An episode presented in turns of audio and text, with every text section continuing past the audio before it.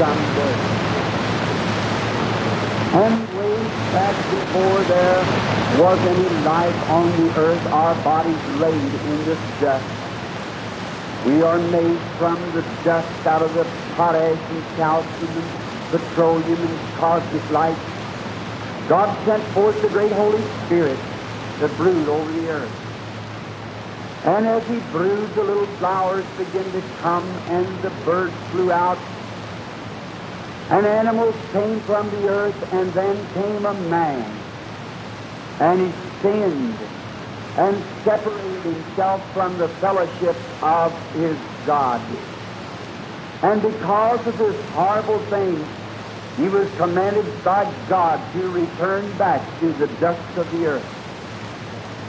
But oh Lord God, we are so glad that before he returns, you have promised a Redeemer.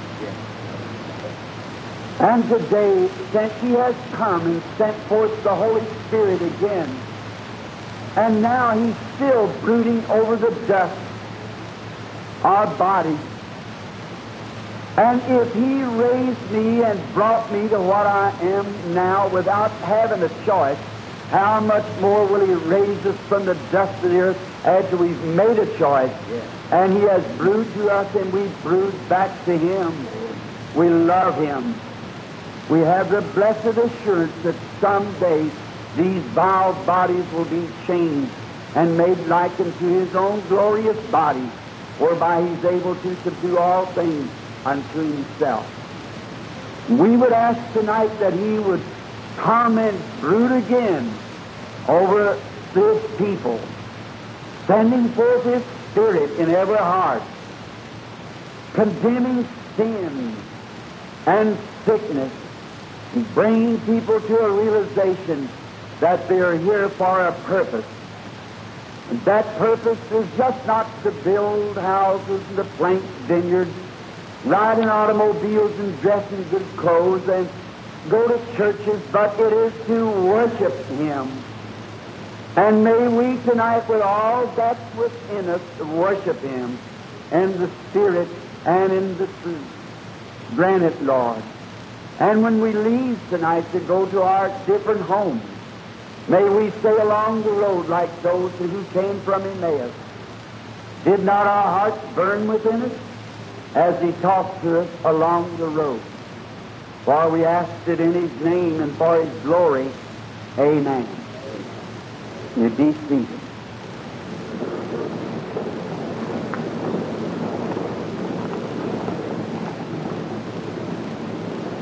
It's been indeed a great privilege to be here in this wonderful little city and to minister in the name of the Lord and to have fellowship with the different ones that we have met and this dear pastor, Brother Ball, I believe is his name, that shook hands with on the platform.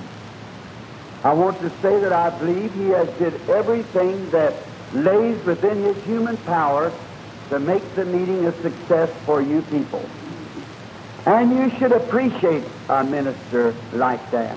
And with all these other ministers who has their names on here, their churches, who have perhaps dismissed and cooperating in these meetings, yet not knowing me. And just by faith and believing, you did it. And I pray that God will richly and abundantly bless you for every effort that you have put forth. And now we are sad that we have to leave just these two nights. We're going on down to a place called Everett, I believe, in your lovely state of Massachusetts. And there from on up then into Maine. Then after a while, in a few weeks, I'll be going overseas to Africa, India. In there, seemingly, my ministry has a greater impact. The American people doesn't receive it too well because America is an intellectual people. People who has based their thoughts upon the psychic side of psychology and intellectual and what their eyes can see, fine buildings and great swell uh, educated preachers who have scholarships and so forth. And upon the supernatural, they're very skeptical. And that's to fulfill the Scripture. In Africa, one afternoon I've seen 30,000 blanket heathens with idols in their arms except Jesus Christ as personal Savior. 30,000 tagged heathens. Bombay, India, with the Mohammedans and Buddhas, Jains, and Sikhs, and so forth. It was just, you couldn't number them. It was estimated that almost a half a million were there because a blind man received his sight at the platform. And in uh, Africa, a man led with a chain like a collar around his neck like a dog, not even mentally right, was perfectly normal standing in the room before the people or the race racetrack.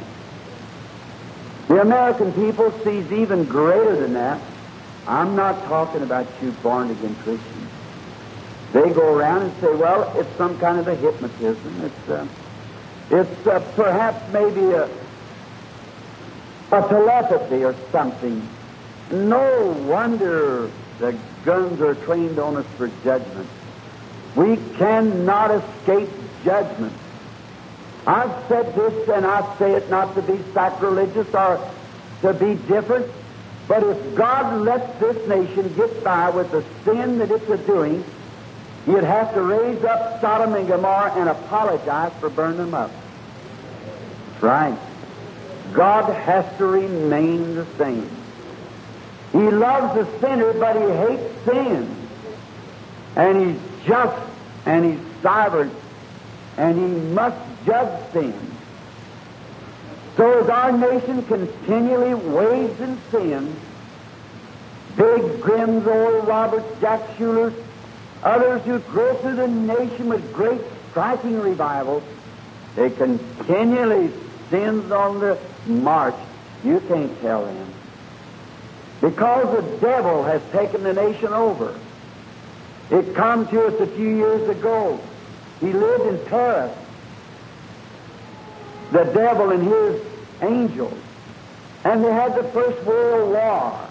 And Germany would have sunk this nation beneath the earth. But we went over to help them. And as soon as it was over, it was back again, wine, women in big time. Then Satan sent his patterns over here, stripped our women, brought disgrace to our nation through the patterns and fashions. Then he just took his army and landed in Hollywood.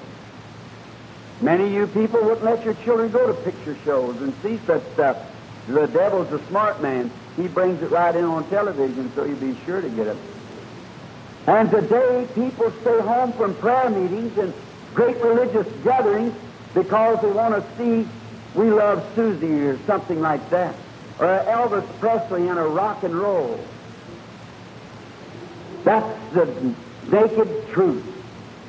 God's anger is kindled against the nation, and you're going to receive punishment and judgment, write it in a flyleaf your Bible and say that Brother Branham said so. If it doesn't come to pass, I'm a false prophet. For I have thus saith the Lord. So you escape that wrath. There's only one way. There, I noticed on your streets and around and here you got the bomb shelters. Won't do you one speck of good. What would happen at a bomb that can blow a hole in the ground 175 feet deep for three miles square? What if you were 500 foot down in the ground? It'd be such a concussion there wouldn't be a bone left in you. But I'm directing you tonight to a real bomb shelter. You don't dig in the earth, it's made out of feathers under his wings. That's the real bomb shelter. Flee tonight from the wrath that is to come. And remember, these meetings are directed not to any certain organization. That day of suffering is over. God's calling His church, His people. And the word church means called out. God bless you, ministers, and you people. And I trust that our little two night stay will prove a, such a result that there'll be an old fashioned revival break through this country here that'll stain the waters until the last edible fish is taken out for the kingdom of God. That's my prayer. Billy met me there just a minute ago and he said, Daddy, they took a love offering for you. Wasn't necessary. I don't take money and never took an offering in my life with myself. But I must have money to exist. My, I've kept my ministry real humble so there would not be uh, any great expense attached to it. My expenses only runs about $100 a day at home, small office. Now you say that may be a whole lot of money. What does Brother Roberts run a day? Oral Roberts. Somewhere between seven and ten thousand. Billy Graham's will double it. But my ministry requires, sometimes I go hold a meeting where there's only a church that would hold 20 people if the Holy Spirit calls. Then I can go to a place that, where we have millions if necessary. Then somebody sponsors that and pays for it. So I just live quietly and humbly and serve the Lord. And I thank you for the offering. Whatever it is, it'll go to the kingdom of God to the best of my knowledge. Your money that you placed in, I'm the steward over it now as the witness of Christ. And I pray that He'll bless you for it. I'll do the best that I can to see that it goes towards the kingdom of God. We hope to be back with you again someday if that seems pleasing to God and the will of this church and people. Now pray for us as we go to the field. I always try to ask the people, now, over there, it's not like it is here. Just as soon as you mention something, witch doctors and everything is on a challenge. I have never seen a time or what God always taken the victory, come out and thousands of souls were saved, witch doctors converted, and so forth when that happened. You be praying for me. Now, before we open this word, let's have just another word of prayer. Lord God, men who are able to move their hands to open the lids of the Bible, but the Holy Spirit will have to interpret this word. So we ask that His great presence will come and will anoint the lips that speak and the ears that hear. Grant it, Lord, for we ask it in Jesus' name that we might fellowship around the Word. Amen. In the book of St. Mark's 11th chapter, I wish to read the 20th verse. And in the morning, as they passed by, they saw the fig tree dried up from the root. And Peter, calling to remembrance, said unto him, Master, behold, the fig tree which thou didst curse is withered away. And Jesus answering said unto them, Have faith in God. And that's my text for just a few moments. And we're late, but I don't want you to think of that.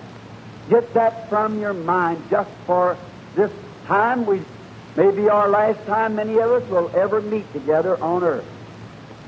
So let's pay close attention to His Word. And as I try by His help to take this little text for just a few moments, have faith in God. You might say, Brother Branham, that's a, a very little text, but it isn't the size of it, it's what it means. That's enough scripture to save the entire world and to heal every sick person in the world. Bring Jesus back to earth again. I was quoting some time ago in one of the services of a little boy that I knew of in a certain city who was clambering around in an attic. And he found in this old attic or garret an old trunk, and digging down into the trunk, he found in there a little yellow postage stamp. It was yellow from age.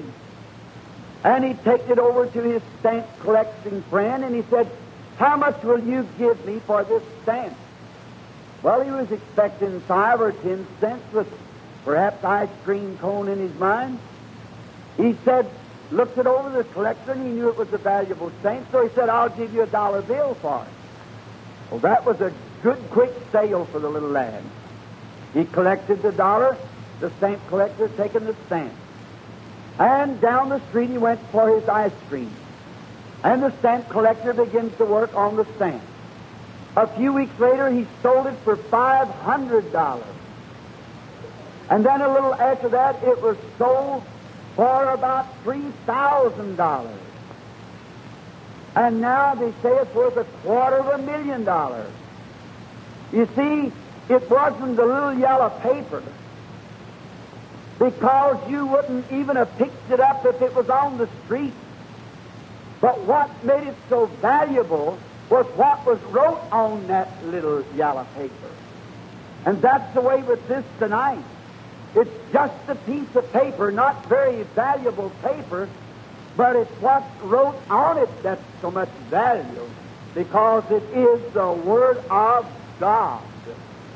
All heavens and earth will pass away, but that Word shall never pass away.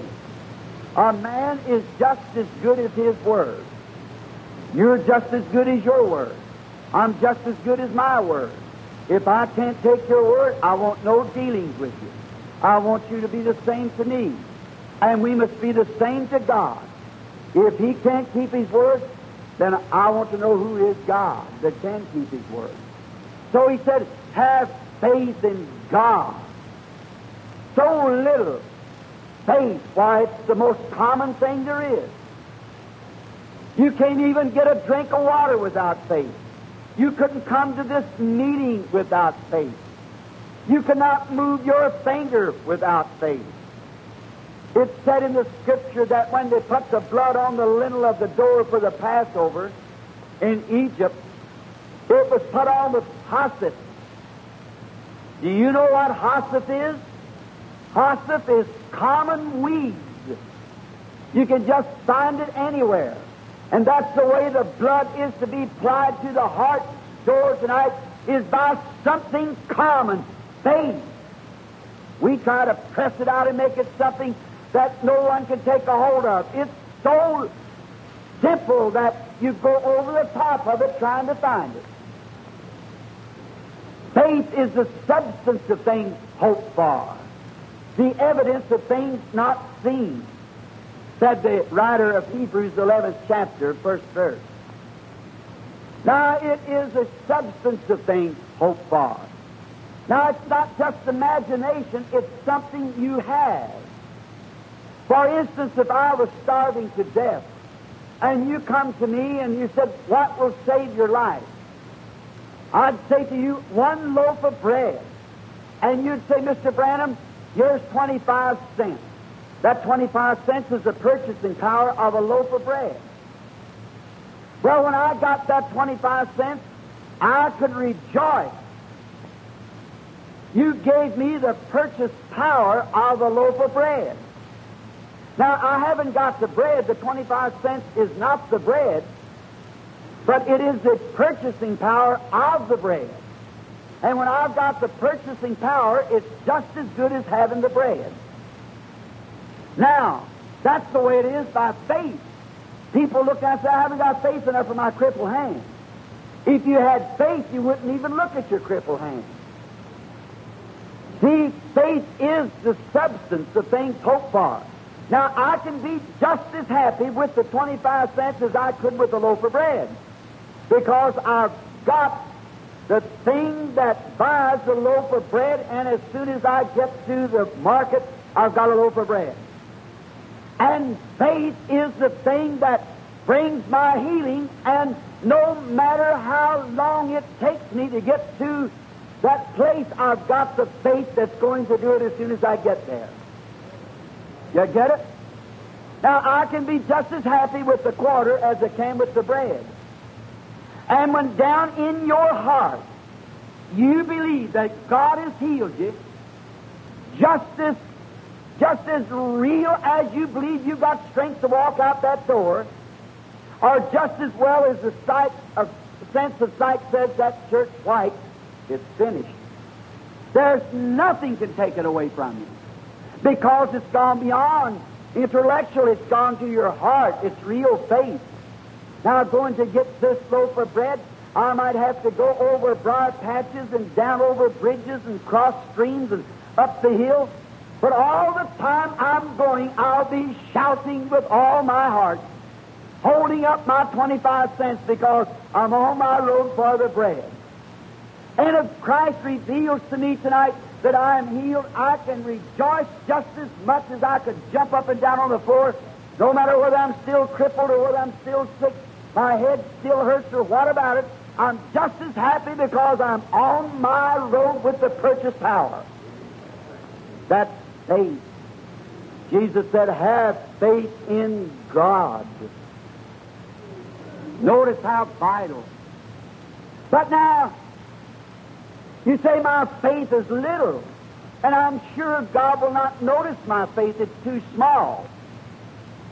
He said, if you have the faith the size of a mustard seed, which is the smallest of all the seeds, but being a rancher myself and studying agriculture, mustard seed is one seed that won't mix with no other seed.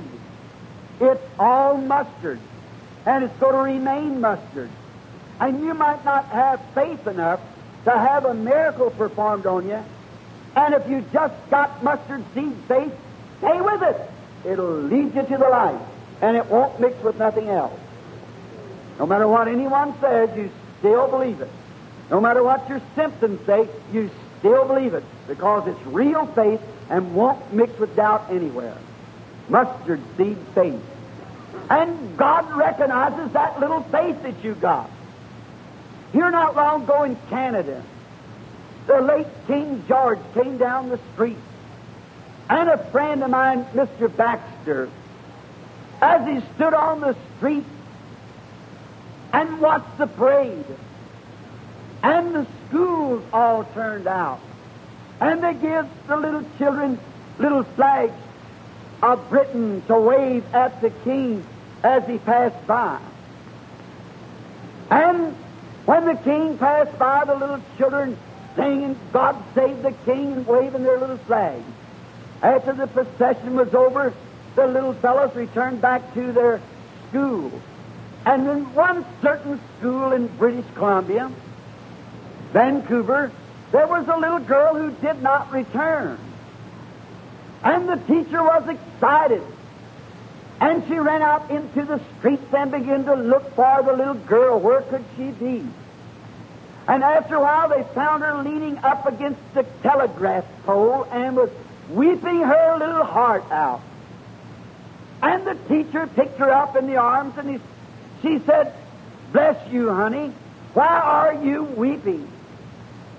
And the little girl sobbing so she couldn't even tell the teacher. Her little heart was broke. And the teacher said, Did not you see the king? She said, Yes, I saw the king. Did you wave your flag? Yes, I waved the flag. And did you sing God Save the King? She said, I joined with the rest of them singing God Save the King. And the king uh, passed this way, yes. And you saw him, yes. Well, why are you crying? She said, Teacher, the reason I'm weeping, I saw the king, but I was too little. He didn't see me. That's not so with Jesus. No matter how little you are, or how little your faith is, just wave it. He'll see it just as well as he sees the other's faith. Oh, that makes him so lovable, so real. No matter how small, whatever you offer him, he's ready to receive it. And then another thing, faith works much by experience. Or may I change that and say it this way? Experience accompanies faith. Usually, if you've had an experience, it will be a great help to your faith. One time when Israel had been called out to battle, and the, against the Philistines, and the armies had gathered with a valley between them. And the Philistine, like the modern world, when they think they got something on you, they love to blow about it, as we call it in the South. Like the, street expression kind of pop off steam about it. The days of miracles is past. There's no such a thing as divine healing. We're the greatest church there is in this city. All of our rituals claim those things are gone, but the Bible claims that they're real. So get rid of your ritual. And so they had a great challenger by the name of Goliath, which was, oh, he was like a prehistoric giant. His great fingers were 14 inches long, the Bible says. And his spear was like a weaver's needle, perhaps longer than from here to the wall. Now, what would an ordinary man do with such a man as that in battle? And maybe many times bigger than a great big man. Maybe eight or ten times bigger. And now, when they seen they had such a man, he made a proposition with them. He walked out, and you know, sin is so treacherous, and unbelief is sin. And unbelief is so treacherous, it plays a lot of innocent tricks on you. So he walked out and he said, We shouldn't have any bloodshed. We just so you join church, that's all necessary. We shouldn't have any bloodshed. Let us make a proposition. You choose you a man out of your army and let him come fight with me. And if I kill him, then you all serve us. And if he kills me, we'll serve you. Sure, when they got the odds like that. And every man in Israel's heart fainted because they thought maybe he'd be called to go on the challenge. But from the king on down, every one of them was scared. So the big giant would come out daily and blow himself. Why don't you come on over? And let's just settle it. No one moved. And if there was any man in the group that was able to do it, was Saul, the king. The first thing he was, the scripture said he was head and shoulders above his army. Any man in the army, he measured head and shoulders above him. And he was a warrior. He was well trained. He trained man to fight with the spear. Or if there's any man that was trained and, and seemingly, humanly speaking, able, it was Saul.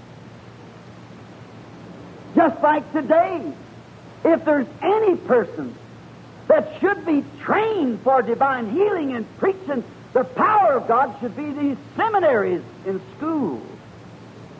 But usually the biggest cowards we got. Oh, they should know the Word.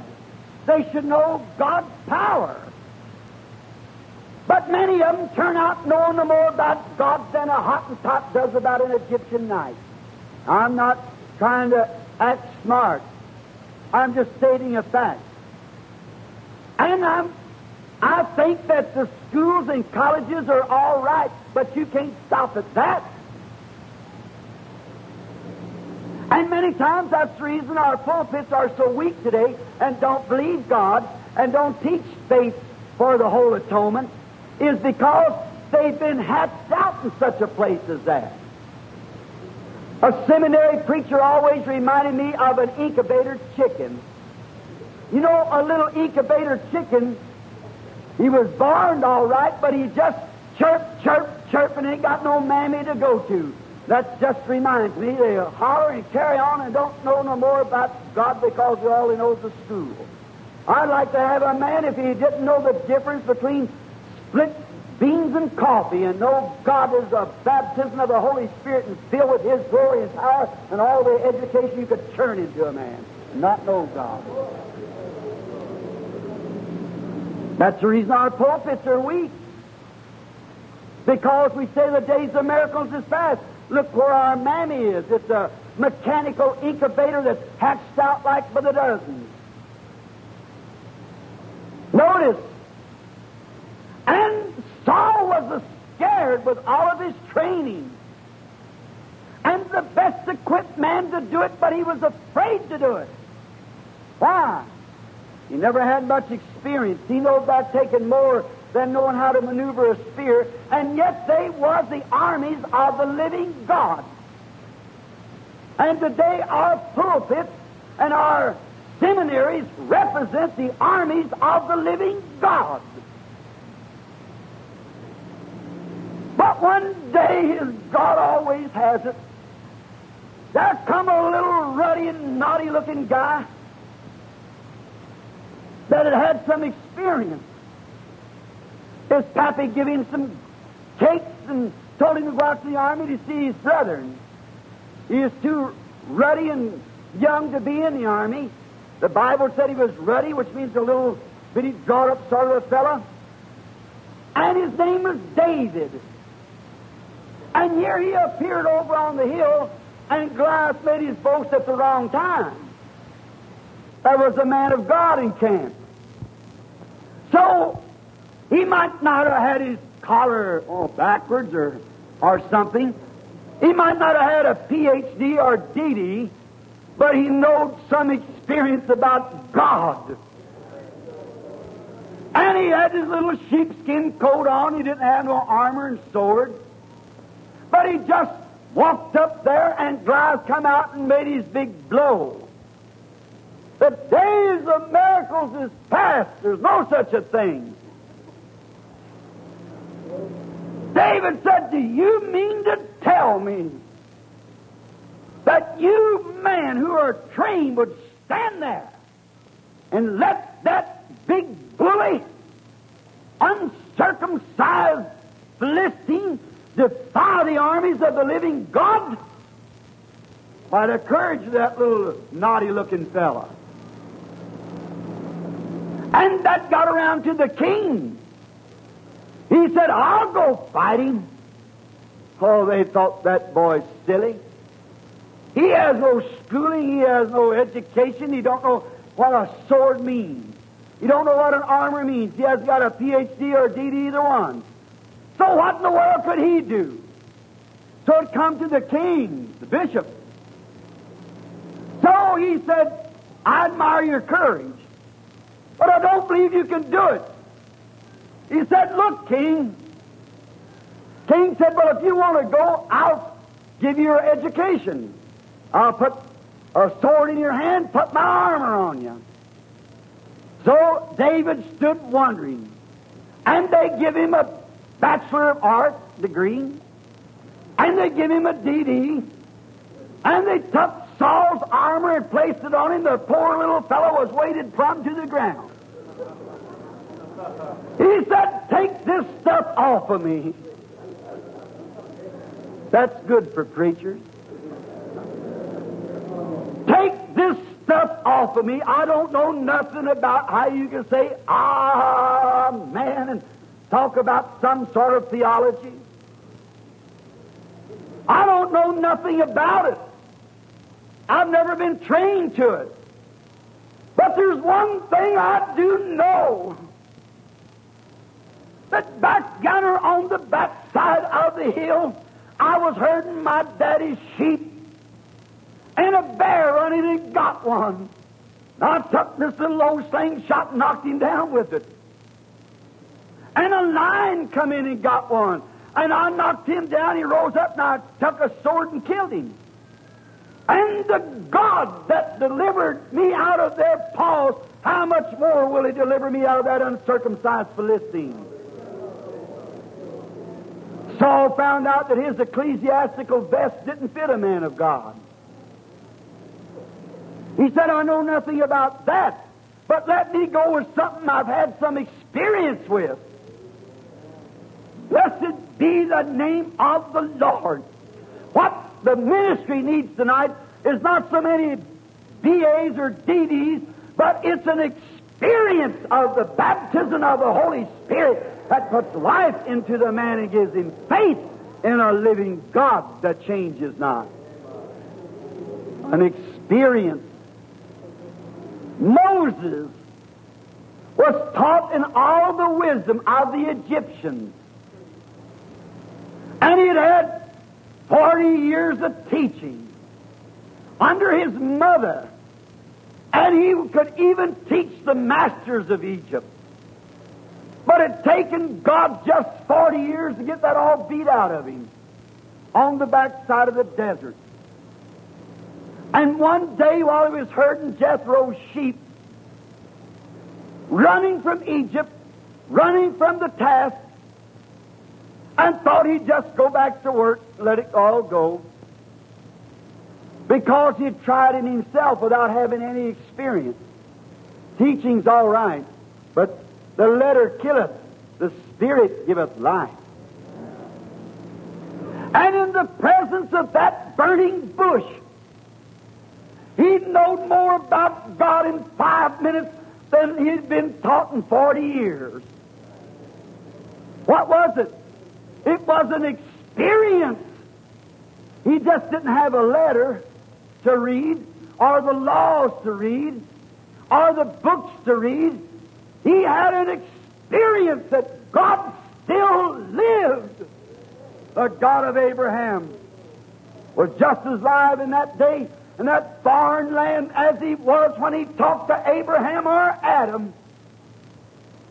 That's what it takes. Every man that ever goes to the pulpit ought to have the place in his heart, a backside of the desert. God gives all of his children that experience where you meet God and talk to God, and he talks back to you, and you know there's something real. All the doctors of divinity in all the world, they might explain this away and talk that away, but they'll never be able to take you away from that backside of the desert experience where you meet God face to face. Then, when Moses had met God, he afterward took the children of Israel through the fires of hell, for he endured as seeing him who is invisible. Not by teaching, but by the experience he had. Abraham, after he is called from the out of the valley of Shinar, the land of the Chaldeans, and the city of Ur, after God talked to him, spoke to him when he was 75 years old, and told him, Sarah being 65, you're going to have a baby by Sarah. After God spoke to him, he had an experience. And he could call those things which were not as though they were. No matter what anyone said. Could you imagine that old couple? Abraham running downtown with Sarah to do a little shopping. Almost a hundred years old. Buy up all the bird eye and the pins you can get a hold of, honey. We're going to take a trip now. You're going to have a baby.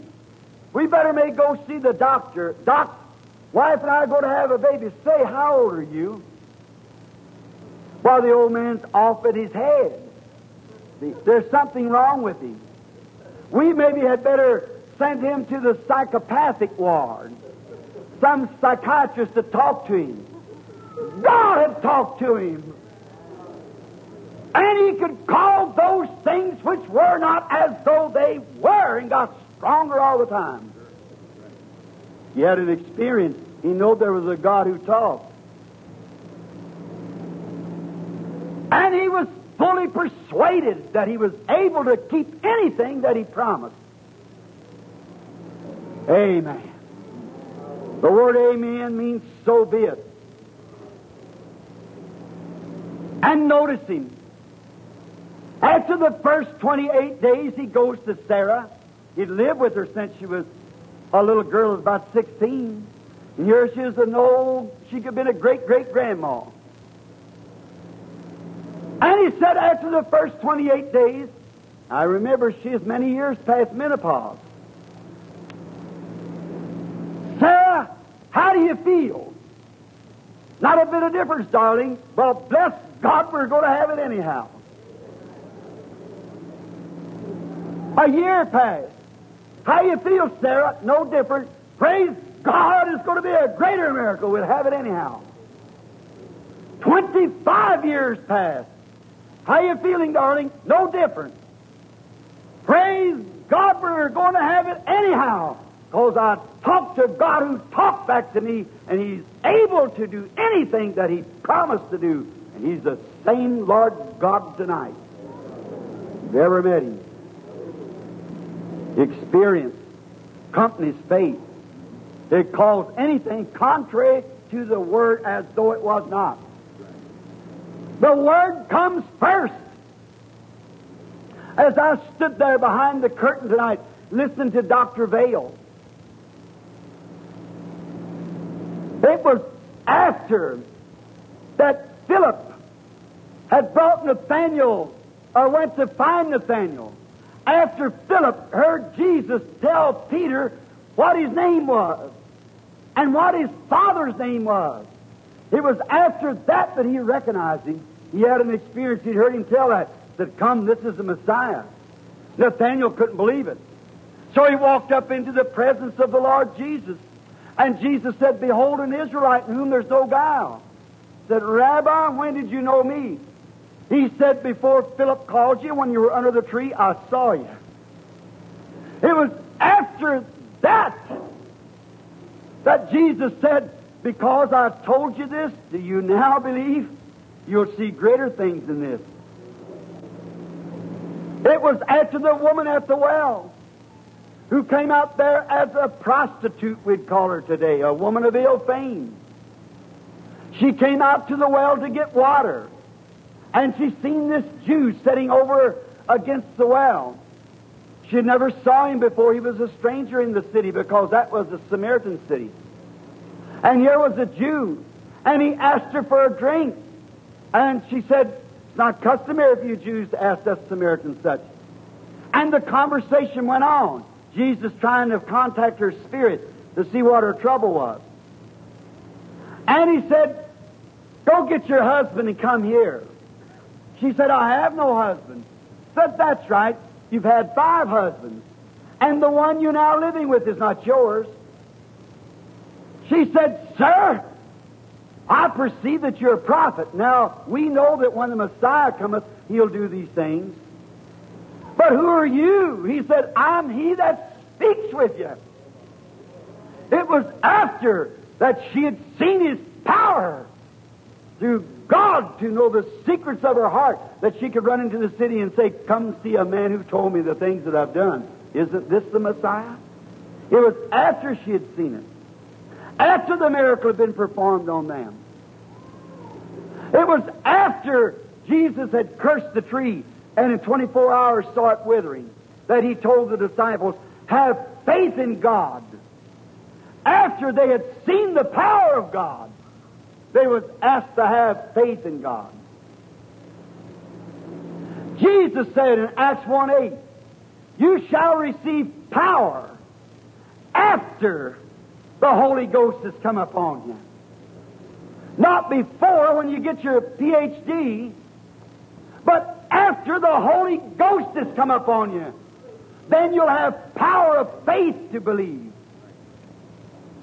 It was after they had waited ten days in the upper room with this promise. The doors and windows locked because they were scared. It was after the Holy Ghost came down on them with tongues of fire and the Spirit like a rushing mighty wind.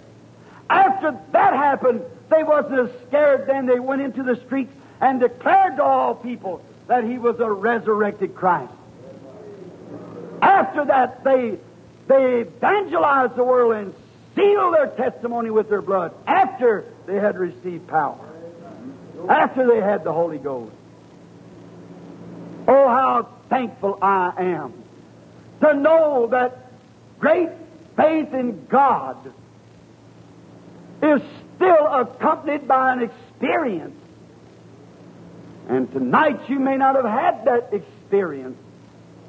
But if God will come tonight in the power of the resurrection of the Lord Jesus, who said in St. John 5 19, I do nothing till the Father shows me first. If He will come and will do the same thing in this audience to prove, He said, I, a little while and the world won't see me no more. Yet ye shall see me, for I will be with you, even in you, to the end of the world. I'll be the vine. You be the branches. The vine doesn't bear fruit, the branch bears fruit. And the branch will bear fruit of what kind of a vine is sticking in. And if you've grown up out of a seminary vine and just got an education in theology, that's the kind of a fruit you'll bear. If you come up in that kind of a church, that's probably the way you believe. But if you've been planted, rooted and grounded in Christ Jesus, you'll bear the fruits of Christ. You have to. You've got that experience, the fruit's not strange to you. Let us look to Him now as we pray. Oh, what a wonderful listening audience. How it would be nice if I could stay longer. I've been already a half hour. I wonder tonight that if you haven't got that experience of knowing that Jesus remains alive tonight, that He's just the same, says the Scriptures, yesterday, today, and forever, and you would like to have that experience, though you be a church member, now let every head be bowed and every eye closed, and those who are on praying grounds pray. Let it be secretly between God and I and you. Would you just slip up your hand to God and say, God, give me a real experience that I can really believe. God bless you. Got your hands up round? Say, Lord, I, I've never seen anything like they're talking about. God bless you, your hands up everywhere. I've never seen nothing like that, but my enthusiasm is just like the Queen of the South. See, she didn't know either. She heard that God gave a great gift to the church. She was a heathen, a pagan. She had to forsake her church, her pastors, her bishops, her popes. She had to forsake everything, her pagan idols, but her heart was burning. She heard that there was a gift of discernment up in Israel. She traveled over a hot, burning desert for three months. As I've often said, not in an air conditioned Cadillac, but on the back of a camel. A heathen, never heard of anything any more than her heathen temple. But she come in the presence of Solomon. She come with enough gold to support it if she seen it was right. She sat down and watched the meeting. After she seen the great wisdom that God had given Solomon, the spirit of discernment, coming from a true living God that knowed that man did not have this discernment. It had to come from God. She raised up and she said, All that I heard is true and more. She gave her gold and her offerings to support this great gift that God had given. And Jesus said, She'll raise up in the day of the judgment and condemn this generation. For she came to see a gift of Solomon, and he said, Behold, a greater than Solomon is here. What will she do when she comes to the judgment with New England in the day of the judgment? When people won't come across the street, They won't walk into leave their television along long enough to come see. She'll rise up in the judgment and condemn millions times millions of American church members. Oh, God, be merciful. Men and women are holding their hands up in the air, young children and teenage. They haven't seen yet, yet they believe. You're a good God. The disciples believed. Thomas said, Let me put my fingers in his hands. He said, Here you are, Thomas. You've seen and so you believe, and that's good. But these believe without seeing. So has it been tonight, Lord. Dozens of hands that never had seen and yet believe. Just because I brought it from your word. I pray that you'll manifest yourself now in your great power of the resurrection.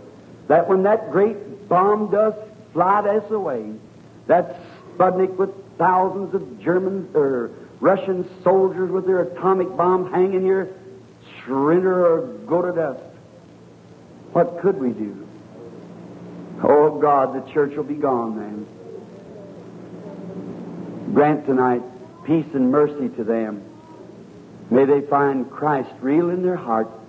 For when they raised their hands, they broke every scientific law that could be broken.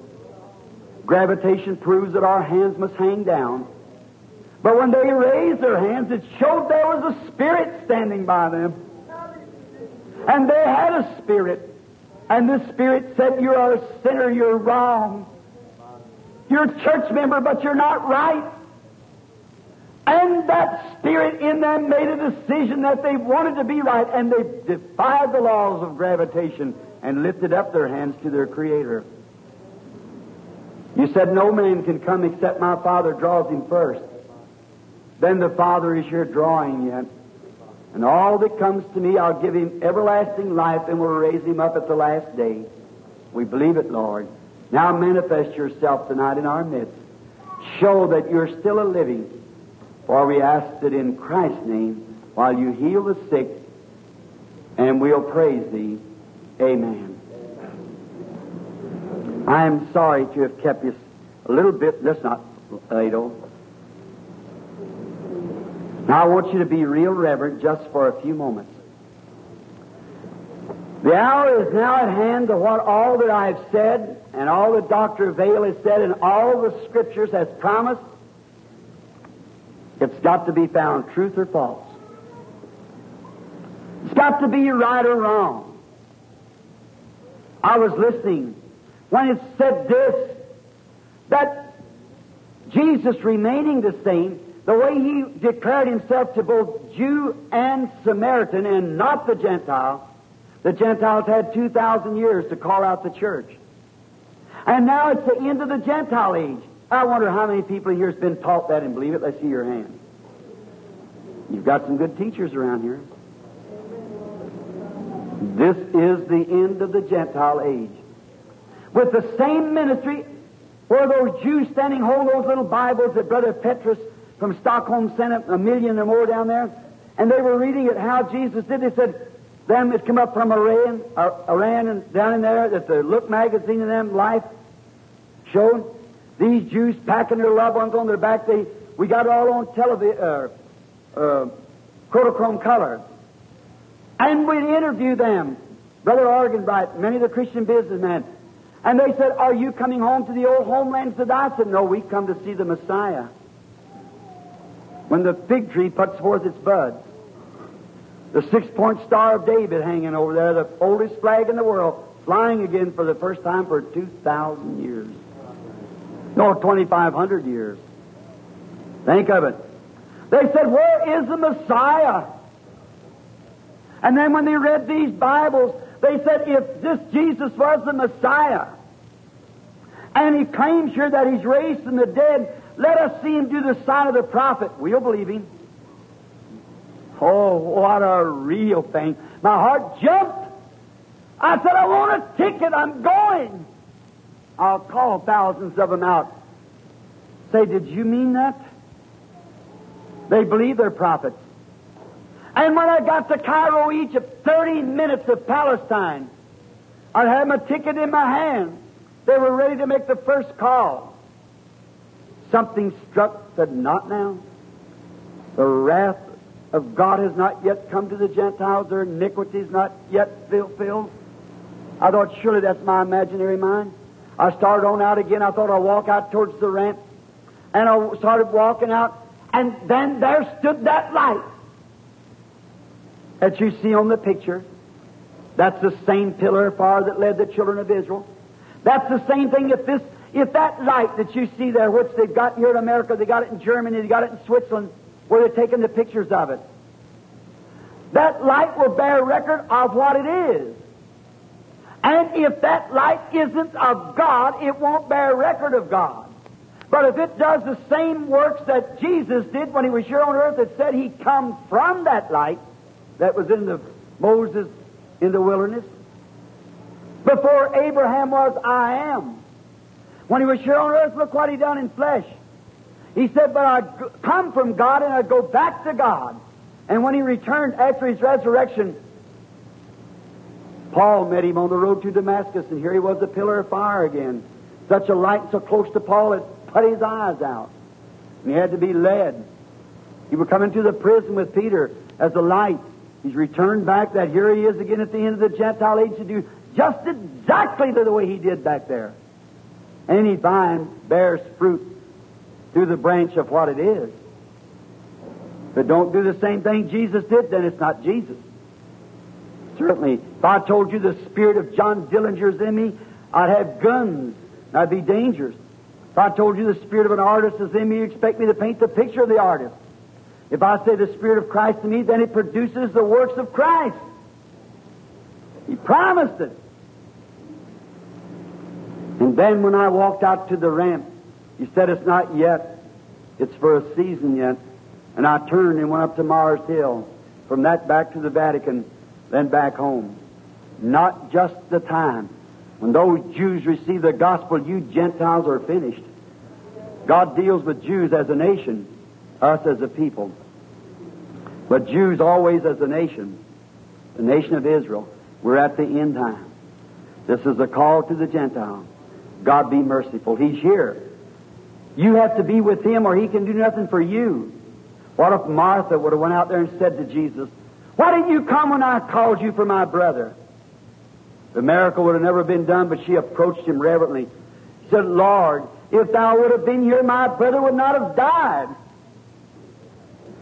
But she said, even now, whatever you ask God, God will do it. Oh, how lovely. Said, our brother shall rise again. She said, Yes, Lord. He was a good boy. He'll raise in the general resurrection. He said, But I am the resurrection and life. He that believeth in me, though he were dead, yet shall he live. She said, Yea, Lord. I said, Believest thou this? He, she said, Yea, Lord, I believe that you were the Son of God that was to come into the world. There's a real believer in the presence of the real Holy Spirit that was in him. What's going to take place? I'm not speaking against anyone's religion, but a certain woman from a, a cult that does not believe in the divine blood of Christ, they believe he was a prophet. Not only the Christian science, but a lot of you Protestants are getting the same thing poked down you. He was God.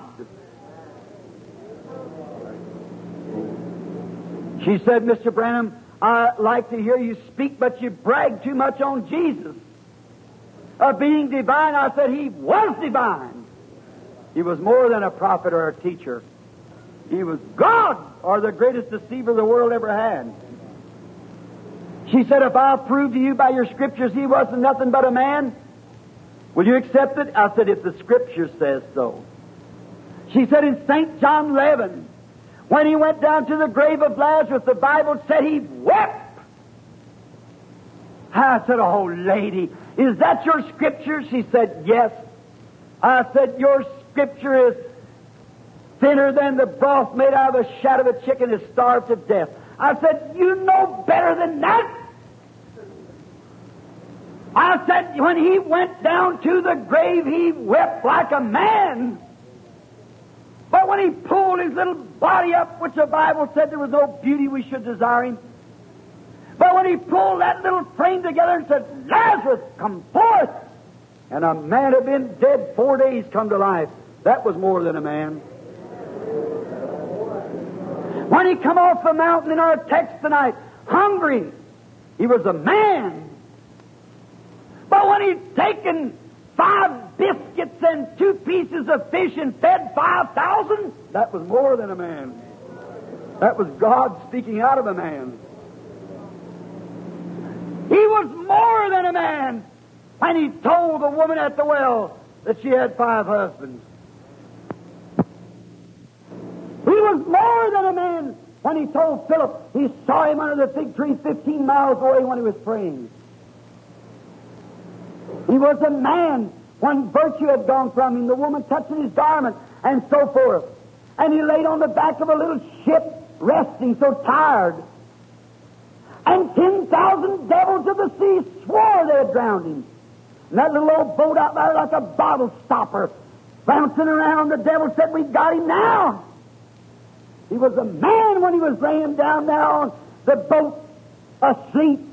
But when he was aroused, and he walked up and put his foot on the rail of the boat, looked up and said, Peace, be still! And the winds and the waves obeyed him. He was more than a man.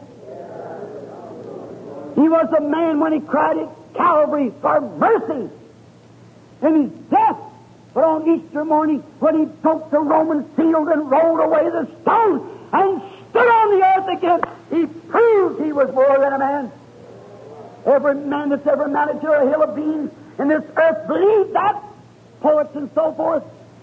One said, Blind Fanny Crosby said, Pass me not, O gentle Savior.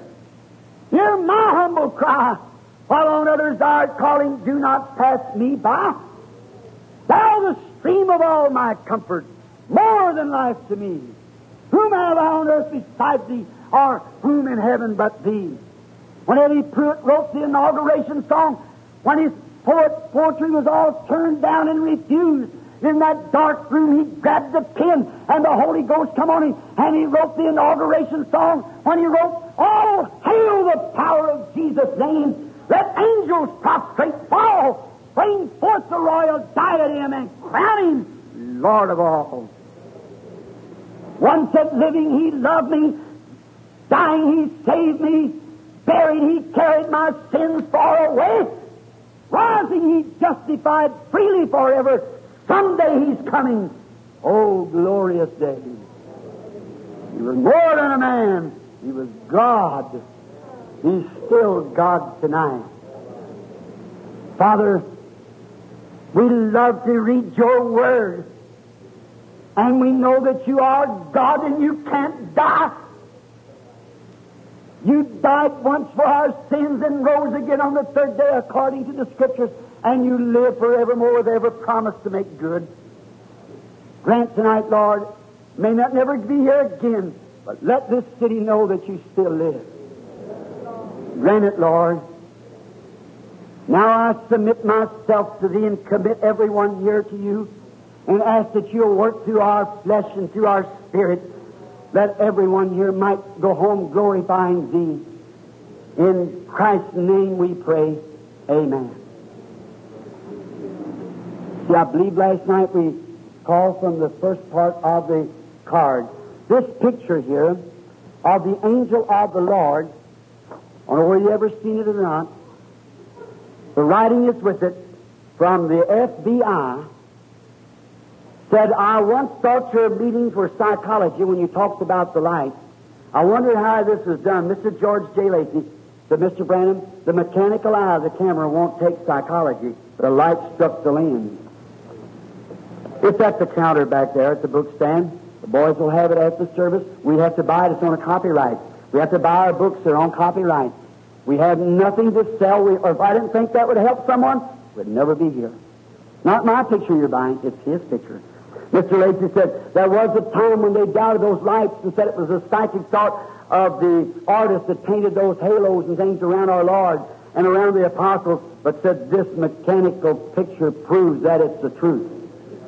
Right. He said the old hypocrite, he meant the unbeliever. That's what he stated. I'm quoting his words just as he said it. He said they can't do it anymore. Then the scientific world knows that he still lives. The church knows he still lives because he remains the same. I'm thinking that last night we called from the first part of those prayer cards, didn't we? We called 15 or 20 of them. And tonight, what, what is it? F? Let's call the last part of them. We just, the boys come down, mix them all up together and give to you. See that you can see that we, we don't know who you are. When you mix them up, you might get one, the next one get 15, the next one get 22, and the next get three. And then everyone who's giving them out, they don't know where it's going to be called from. Just come right here, call them here. Used to be, I would, I'd have a little child to come up and count where he stopped. That's where we'd start from. Believe it or not, Mama's brought little Sonny up to stop right where her number was, you see. So we're still dealing with human beings. So we just, and then look, up here on the, up on the platform, that don't mean one thing. You can be healed there just the same as you can here. How many knows that the scripture says this? When the woman touched his garment, she run off out into the audience. Jesus said, Who touched me? Who has touched me? And she, uh, Peter said, Well, the whole group's are touching you. He rebuked the Lord. But the Lord turned and said, Somebody touched me because I've gotten weak.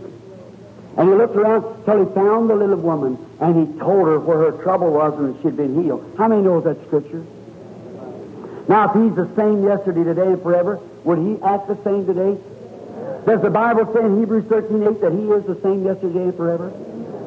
Well, then, does the Bible say also in Hebrews that he's the high priest that can be touched by the feeling of our infirmities? What is he sitting at the right hand of God tonight, making intercession on our confession, a high priest? Then, if he is the same yesterday, the same high priest, he'll have to act in the same way or he isn't the same. Now, you just touch him by the feeling of your infirmities and see if he don't declare himself to be just exactly the same. Now, be real reverent. Pray now. I don't say that he will. Let's see. Let's start tonight from where? We can't call them all up here. Let's start from 85 to 100. That would give 15 on the platform at one time. All right? Who has prayer card F85? Raise up your hand. F85, look at your cards now. Somebody maybe can't get up. A handkerchief. In this basket here tonight, and you want one. How many bleeds in it? Let's see your hands. The Bible teaches it. You can just write to me. I'm, I'm not trying to get your address. I have nothing to sponsor, not a thing. I have a hard time getting enough money to pay secretaries to help me answer. You just write to me, Jeffersonville, Indiana. I'll send it to you free of charge. Let's pray. Lord, these handkerchiefs come here tonight from mothers and dads and for children and the little ones that's sick and needy. Maybe an old blind father sitting in a room somewhere. Poor mother laying on a bed of affliction, a little baby walking the floor. Thou knowest all about it. And we're taught in the Bible that they're taken off the body of St. Paul, handkerchiefs and aprons. They believe Paul when they've seen the works of God being done by him. We know we're not St. Paul, but we know that you're still Jesus. And we pray, Father, that you'll heal each one of these as we send them to the sick and the afflicted. In the sincerity of our hearts, we thank you for the people who've got confidence enough to believe yet today. And may they be healed in Christ's name. Amen.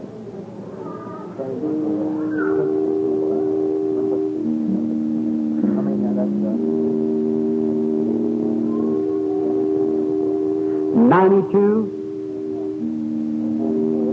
92 and 94 is missing. Are they in the building? 89, 92, all right. 92 is here. Number 89 is missing.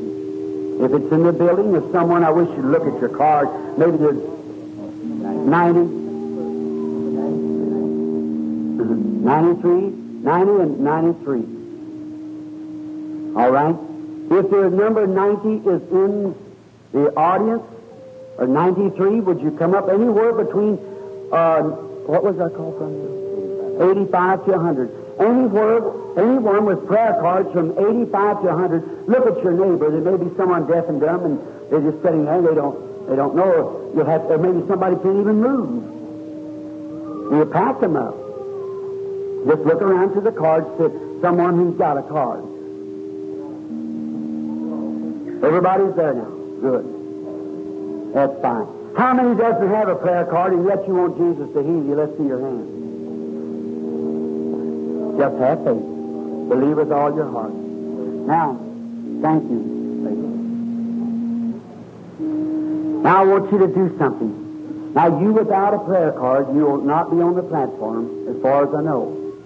Now, I want you to be in prayer just quietly and say, Lord Jesus, this brother tonight has talked to us and we've quoted scripture that you remain the same. And you declared yourself before the Jews and Samaritans and in your day and said you did nothing until the Father showed you. The early church, uh, the Orthodox church, the old Jewish church in that day said you was Beelzebub, the devil, because you could perceive their thoughts.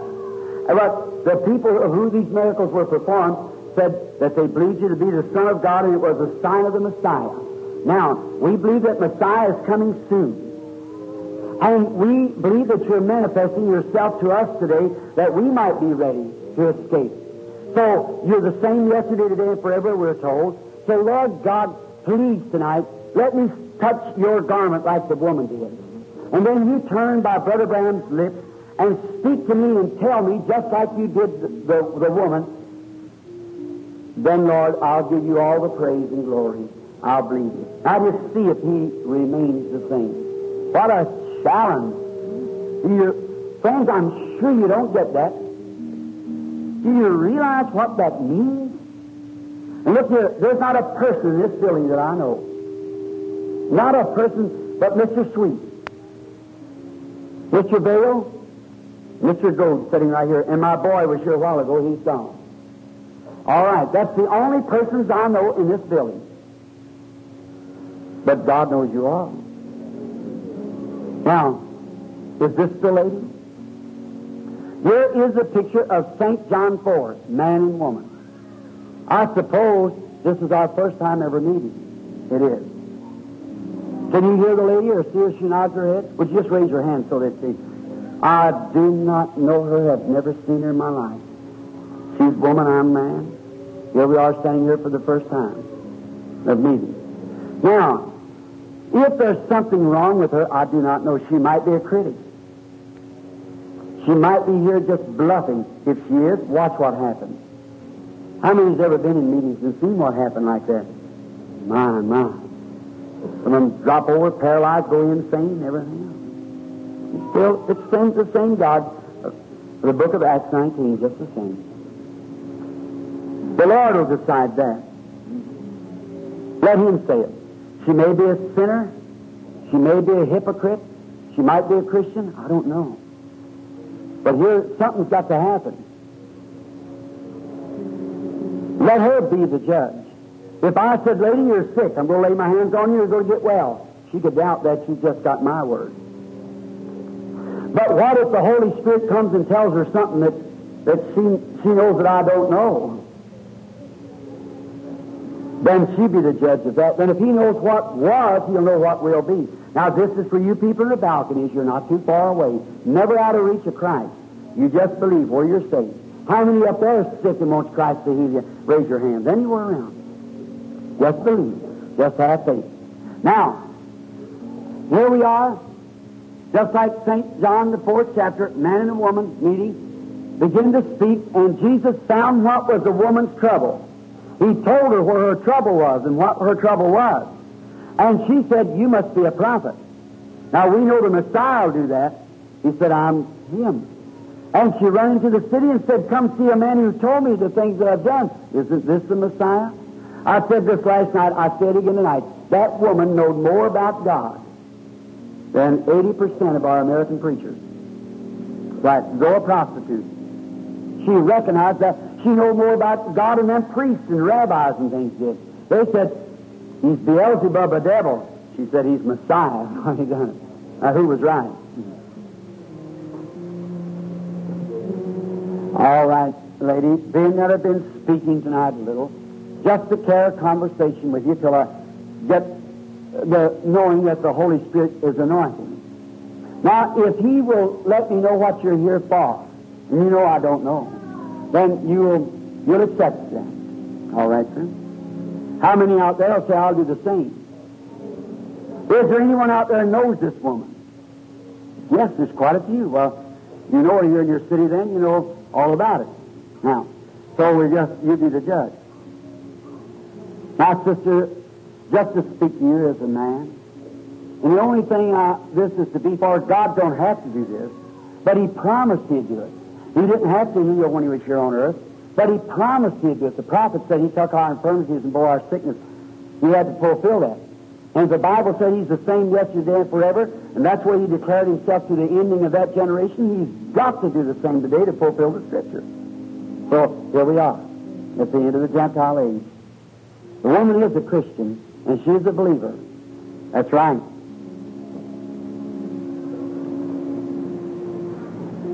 She's not so much standing here for herself.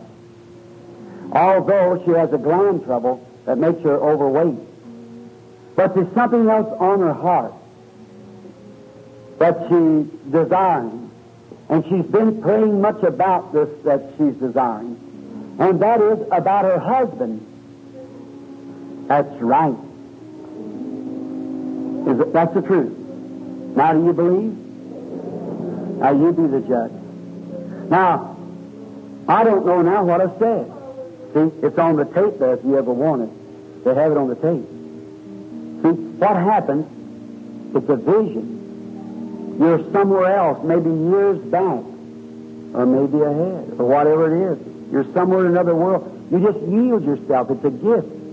Yield yourself to the Holy Spirit. What does that prove? That the same Holy Spirit that was in the early church and in Christ is here in this church, moving through His body as He promised. That ought to make belief, faith just rise to a place where everything would happen. But why is it? We're so dead in spirit. Now, if you think it was just guessing, let's take our time on the woman and talk to her a little. All right, lady, whatever he said was the truth.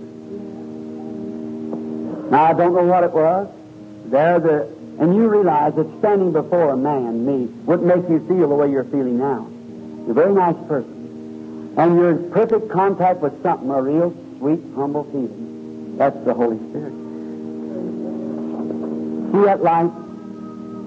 That light is what's making you feel that way. I'm looking right at it. It's right around. Now, if Christ was here wearing these clothes that He gave me, if you need healing, He couldn't heal you. He's already did it when He died at Calvary. He'd do something to prove that He was the Christ. Then you believe in His vicarious suffering, His death, burial, and resurrection, know that He still lives. If He still lives after all those years and remains the same in every way, His healing and salvation was purchased. It's already been done. You just have to believe it. So he just only thing he could do would be manifest himself that he's sure to declare that what he did there is standing good tonight. Yes, the woman begins to come into the vision again. Yes, it's a gland trouble.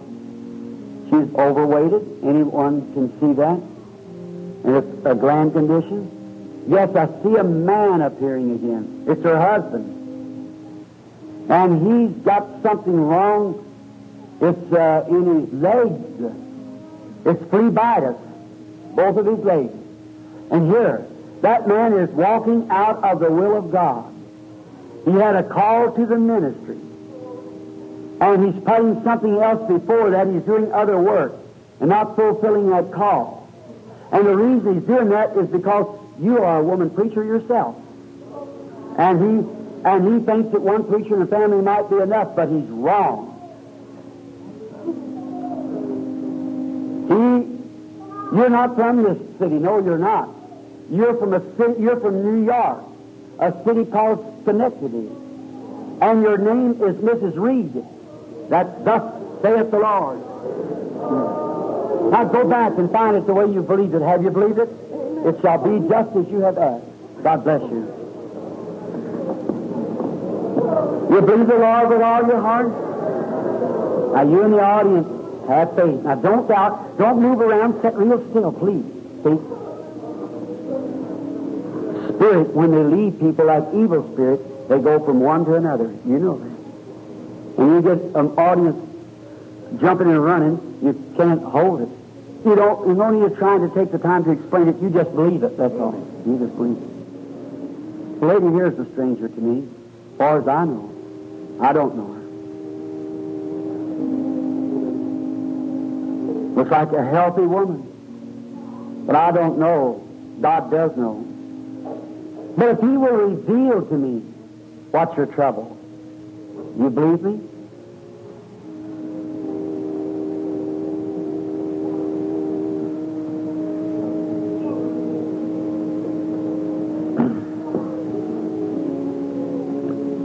You think you'd get over them ulcers?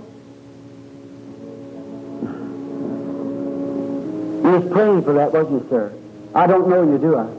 Never seen you in my life. That's right, raise up your hand. You're a nervous person. Real nervous, which has caused you to have ulcers. Go on, preach the word now. You're a preacher anyhow, so go preach the word. Got your arms around your friend there. What do you think about this, sir? Do you believe me to be his prophet or his servant? You do? If he will reveal to me what you want, will you accept it? Of course, you're wearing glasses. A man your age should wear glasses, but that's not it. Your eyes are going bad. You want prayer for your eyes. That's what you want. And you got arthritis, too. You want prayer for that. That's right, isn't it? Are you accept your healing now? Raise up your hand if you do. It's over. You go home, be well. Your faith has healed you. What did they touch? Well, I ask you now, reverently, what did they touch? Before God, I have never seen neither man. Know nothing of them. But someone was praying. It was the big man that was doing the praying. And because he was sitting with his body around the other man as a contact, that's what done it for the next man. I asked them, God be the judge. Now, does Jesus Christ remain the high priest that could be touched with the feeling of our infirmities? Is he alive tonight? I, it's faith in the audience, sister. I just, wherever that light goes, I, I just go with it. See, that's all I can do. Now, maybe he come to you. If the Lord will reveal to me what you want from him, you believe? You know, if it's healing, I couldn't heal you. But if there's something you got a thing on your arm, or it's a you, you got low blood pressure, that's what it is. low blood pressure. Not only that, but I see a hospital. It's for someone else you're standing there for. And that's a friend of yours that's uh, in the hospital from an accident. That's bones in their body broke. You're a teacher yourself, a Sunday school teacher. Now go receive it just as you believe it. It'll be that way. God bless you. God be with you. Be reverent now, please, please, please.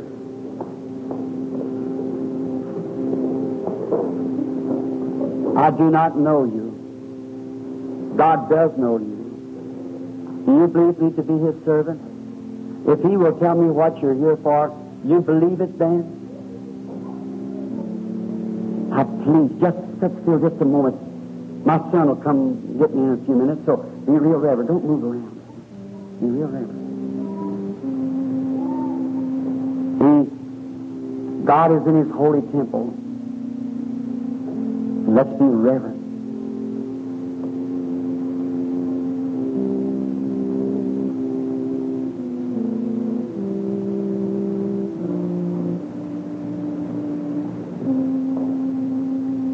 You suffer from a nervous condition. And you got trouble in your spine. That is true. How would I know that? It has to come from something that's present here who knows you. Do you believe that the Lord Jesus let me do this? Now, just a moment, if the audience can still hear me. There's a man coming up there. A vision's moving now. It's her son.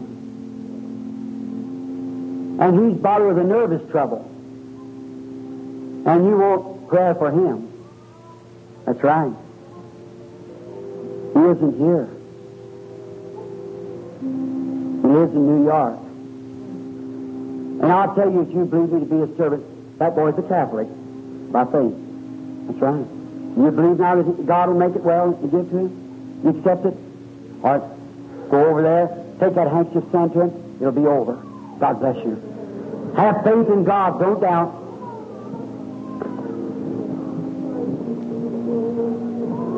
There's an evil power keeps sweeping from that audience somewhere.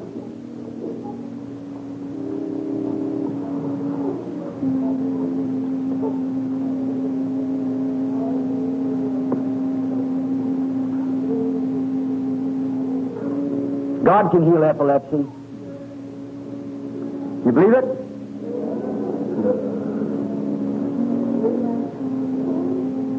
You believe He'll make you well? Raise up your hand there, sir, if you believe with all your heart, right here. Now I have faith in God and it'll all be over. That's the devil that usually gets away from us. He does evil. I, a disobedient audience, I've seen 28 take it at one time after it's cast out of a baby. And still got it, too. Remember when they come out of a legion, they went into hogs. They got to go somewhere.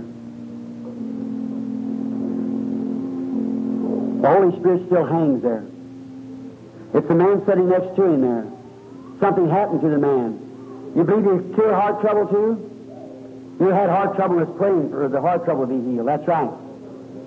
The lady's saying there, there he goes, there's that light right straight for the lady. He's, uh, the woman's got cataracts on her eye. That's right, isn't it, lady? Believe him, he'll leave you. Praise the Lord. Oh, he is real. If thou canst believe, you believe. I do not know you. But I see you. You are here for someone else. And you were sitting in this audience last night, and the Holy Spirit called you, and you were healed with a throat trouble last night. Thus saith the Lord. And you're standing here for someone else, your brother, and he's not here. He's got cancer. And he's he's in a place called Toronto. Canada, Ontario, up in Canada. That's right. That little handkerchief or parcel that you wipe that tear from, send it to him. Don't doubt. You'll get well. Amen. Have faith in God. Oh, does His presence make you recognize? Jehovah still lives. Jesus the same yesterday, today, and forever. I do not know you, lady. You're a stranger to me.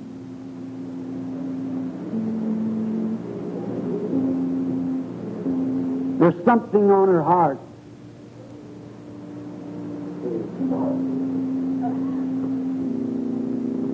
She is praying for someone else, which is an elderly woman. That's her mother.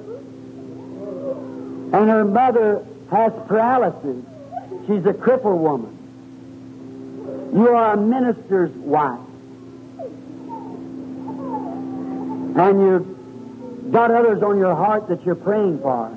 Don't doubt. Have faith. You'll receive what you ask for. You believe it? God help you then. Go and receive it, my sister. All right.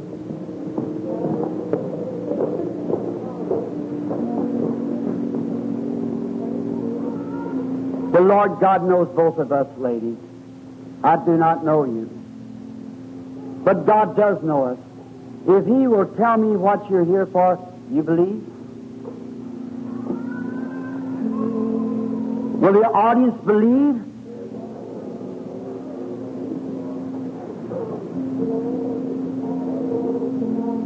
I see a boy, someone's praying about drinking. The lady right there, that elderly lady, You're praying for a son of yours that's drinking, gets drunk. Stand up to your foot just a minute, lady. You believe that God would sober that boy and send him home to you, make a Christian out of him? Lord God of heaven, I pray for that dear mother and for that boy. May he come to himself like the prodigal son and return in Jesus' name. Amen. Don't doubt.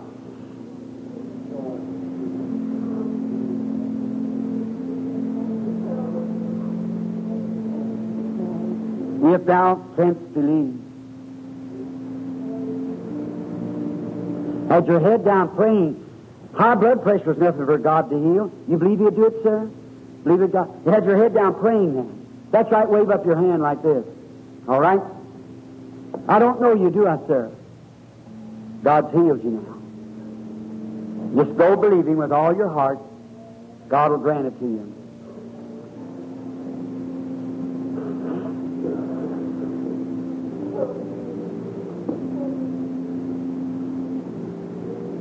Little pale looking lady. That's one you're talking to, sir. Asking for mercy.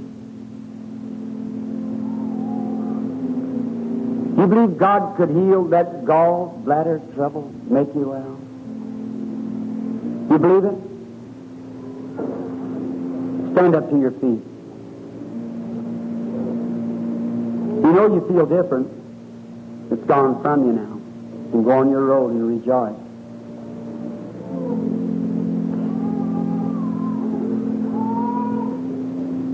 You are here for a real good purpose. You're asking God something that's going to be out of the ordinary, but I've seen the Lord do it.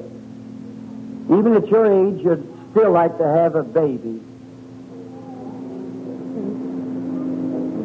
You've been a mother, but not by of your own. Mother of others. Children. Stepchildren. But you want one of your own. That's what Hannah come to the temple for. That's what was on your mind.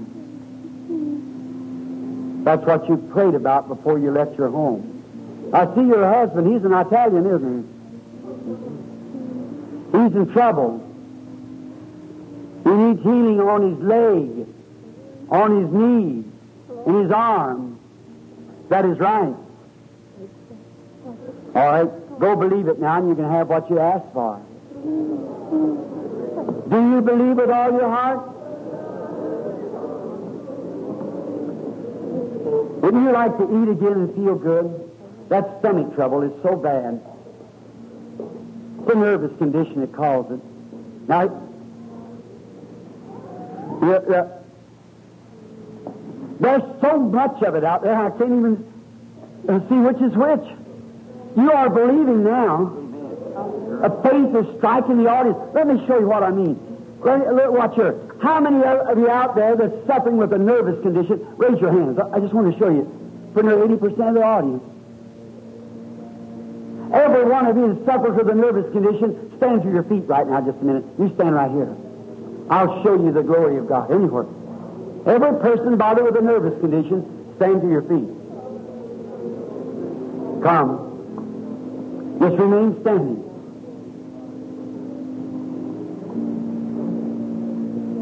If God will reveal to me, young woman, what's your trouble, will you believe with all your heart? If you do, you'll never have to have that operation. God can dissolve that tumor just as well as it. You believe it? Accept it? Anyone suffering with tumor or growth, stand to your feet just now. Come believe me. Hers is nervousness too. If God can do it here, God can do it there.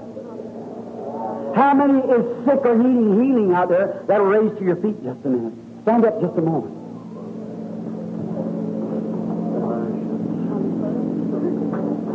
It is so lifelike over the audience. Do you believe me to be his servant? Then take my word.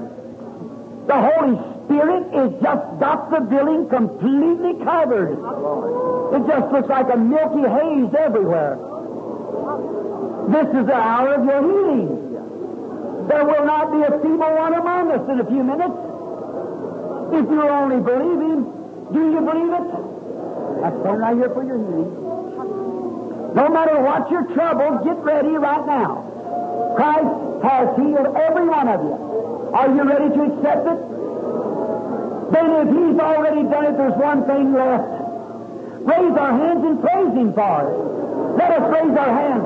Lord God, creator of heavens and earth, author of everlasting life, and giver of every good gift. We now pronounce curses upon the devil. He's defeated, and we ask healing for this audience. Just now, in Jesus Christ's name, let it be done. With your heads bowed yet, are you aware that Jesus Christ, God's Son, is here?